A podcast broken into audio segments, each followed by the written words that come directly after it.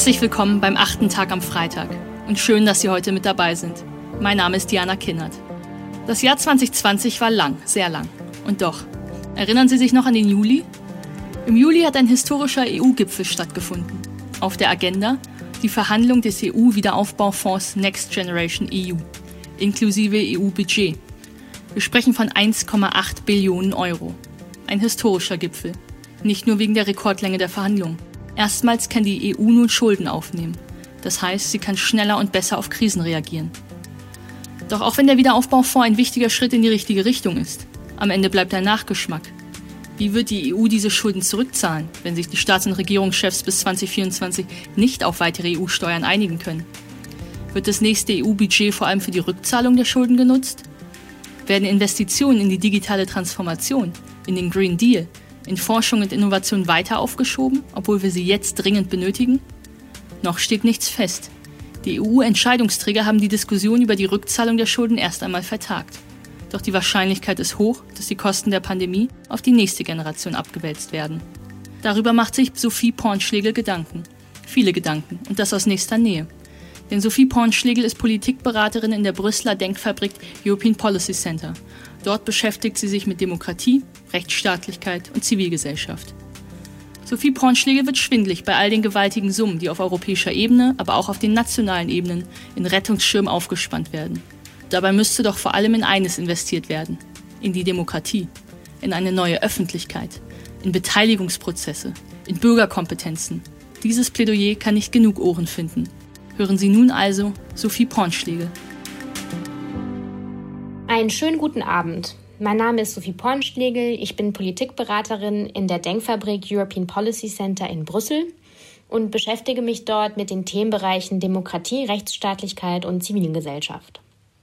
Die These, die ich Ihnen heute vorstellen möchte, ist die, dass wir in erster Linie in Demokratie investieren müssen, wenn wir nach Corona eine zukunftsorientierte Politik gestalten möchten. Damit meine ich, dass wir die aktive Beteiligung der Bürgerinnen und Bürger an politischen Entscheidungsprozessen brauchen. Ich würde gerne mit einer kleinen Anekdote beginnen. Im Juli zwanzig zwanzig fand ein historischer E U-Gipfel statt. In diesen Tagen wurde der E U-Wiederaufbaufonds Next Generation E U und das E U-Budget verhandelt. Insgesamt sprechen wir hier von einem eins Komma acht Billionen Euro schweren Konjunkturpaket. Es war ein historischer Gipfel, nicht nur wegen der Rekordlänge der Verhandlungen. Erstmals kann die E U nun Schulden aufnehmen. Das heißt, dass die E U schneller und besser auf Krisen reagieren kann. Im ersten Moment habe ich mich auf diesen historischen Kompromiss gefreut. Es ist weltweit einmalig, dass sich siebenundzwanzig souveräne Staatsoberhäupter Tage und Nächte lang treffen und gemeinsam nach einer Lösung suchen. Ihnen ist klar, dass sie in solchen Krisen gemeinsam an einem Strang ziehen müssen, auch wenn es nicht immer sofort klappt. Das ist und bleibt eine der größten Errungenschaften in Europa. Doch auch wenn der Wiederaufbaufonds ein wichtiger Schritt in die richtige Richtung ist, so bleibt am Ende ein fader Nachgeschmack. Wie wird die E U diese Schulden zurückzahlen, wenn sich die Staats- und Regierungschefs bis zwanzig vierundzwanzig nicht auf weitere E U-Steuern einigen können? Bedeutet das, dass das nächste E U-Budget vor allem für die Rückzahlung der Schulden genutzt wird? Möchten wir wichtige Investitionen in digitale Transformation, Green Deal, Forschung und Innovation weiter in die Zukunft schieben, obwohl wir diese Investitionen jetzt schon dringend brauchen? Noch steht nichts fest. Die E U-Entscheidungsträger haben die Diskussion über die Rückzahlung der Schulden erst einmal aufgeschoben. Die Wahrscheinlichkeit ist allerdings hoch, dass die Kosten der Pandemie auf die nächste Generation abgewälzt werden. Doch auch wenn der Wiederaufbaufonds ein wichtiger Schritt in die richtige Richtung ist, so bleibt am Ende ein fader Nachgeschmack. Wie wird die E U diese Schulden zurückzahlen, wenn sich die Staats- und Regierungschefs bis zwanzig vierundzwanzig nicht auf weitere E U-Steuern einigen können? Bedeutet das, dass das nächste E U-Budget vor allem für die Rückzahlung der Schulden genutzt wird? Möchten wir wichtige Investitionen in digitale Transformation, Green Deal, Forschung und Innovation weiter in die Zukunft schieben, obwohl wir diese Investitionen jetzt schon dringend brauchen? Noch steht nichts fest. Die E U-Entscheidungsträger haben die Diskussion über die Rückzahlung der Schulden erst einmal aufgeschoben. Die Wahrscheinlichkeit ist allerdings hoch, dass die Kosten der Pandemie auf die nächste Generation abgewälzt werden. Auch national waren die ersten politischen Reaktionen auf die Pandemie alles andere als vorbildlich. Deutschland setzte auf Abschottung und schloss seine Grenzen. Zwischenzeitlich wurde über eine Abwrackprämie für Autos diskutiert. Im Jahr zwanzig zwanzig. Mitten in einer Klimakrise, die abermals wissenschaftlich bestätigt wurde. Wir brauchen Autos, wenn wir Autos brauchen, die klimafreundlich sind. Ähm Und das wird mit so einer Förderung ad absurdum geführt. Im Gegenteil, wir haben jetzt erste Anzeichen, dass auch in Deutschland das Thema Elektromobilität anfängt zu funktionieren. Wenn wir dann jetzt das Gegenteil fördern, machen wir dem gleich wieder ein Gar aus. Das ist absurd. Ich glaube, dass eine mögliche, ein möglicher Konsumanreiz, und das ist ja die Kaufprämie, das ist ja etwas, was den Konsumenten zur Verfügung gestellt werden sollte, damit wir jetzt auch die neue Normalität wieder schaffen, damit wir auch wieder in, in Wirtschaftsleben kommen. Zwar wurde die Prämie dann glücklicherweise doch nicht eingeführt, dafür aber wurde die Lufthansa mit einem neun Milliarden schweren Konjunkturpaket vor dem Bankrott gerettet, ohne die kleinsten Klimaauflagen. Der Kultursektor hingegen, der ca. eins Komma fünf Millionen Menschen in Deutschland beschäftigt, wird im Vergleich kaum unterstützt, mit dem Risiko, dass unserer kulturellen Landschaft die Verödung droht.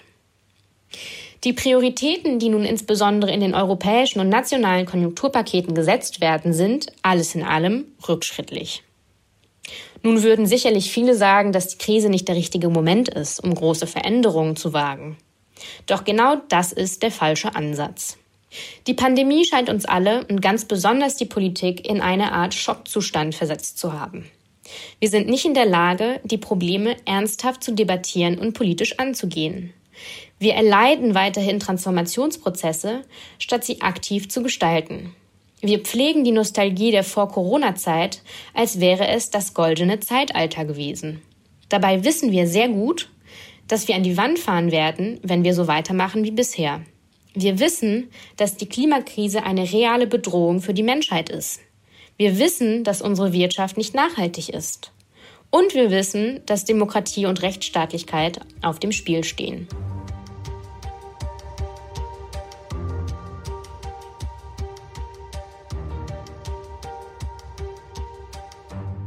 Zu diesem letzten Punkt.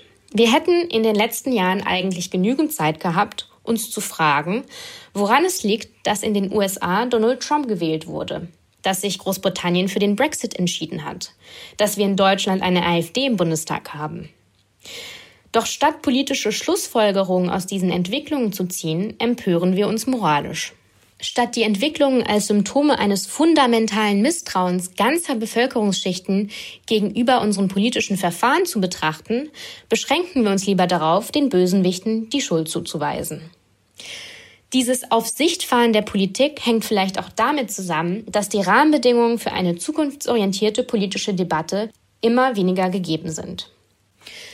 Dieses Aufsichtfahren der Politik hängt vielleicht auch damit zusammen, dass die Rahmenbedingungen für eine zukunftsorientierte politische Debatte immer weniger gegeben sind. Der gegenwärtige Strukturwandel der Öffentlichkeit wurde schon oft analysiert. Sie verschwindet zunehmend in selbstbezüglichen Echokammern digitaler Communities, in Filterblasen und Fake-News-Propaganda. Teile der Bevölkerung wenden sich skurrilen Verschwörungserklärungen zu.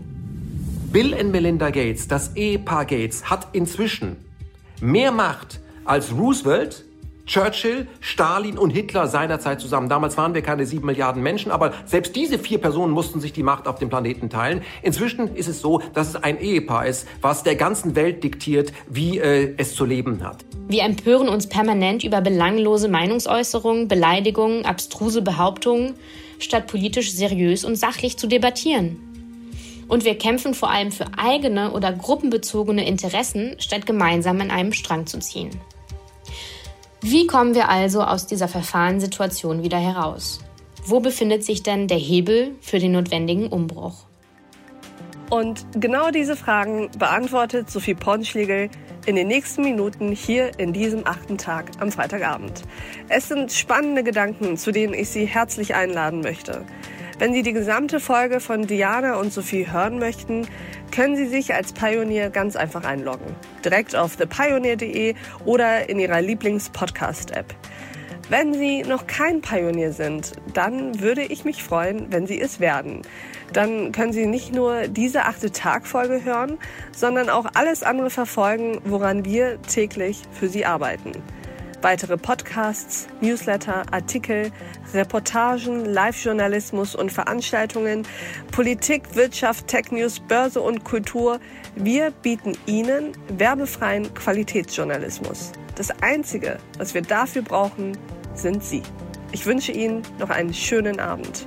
Ihre Alev Doğan.